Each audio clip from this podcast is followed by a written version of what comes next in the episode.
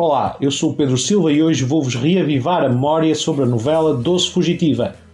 O projeto da TVI, adaptado do original argentino, conta a história de Maria Estrela.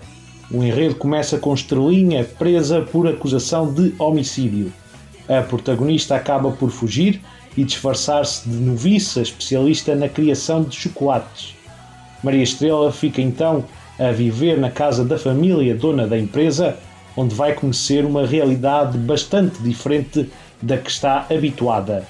Doce Fugitiva marcou ainda a estreia de Rita Pereira como protagonista de uma novela.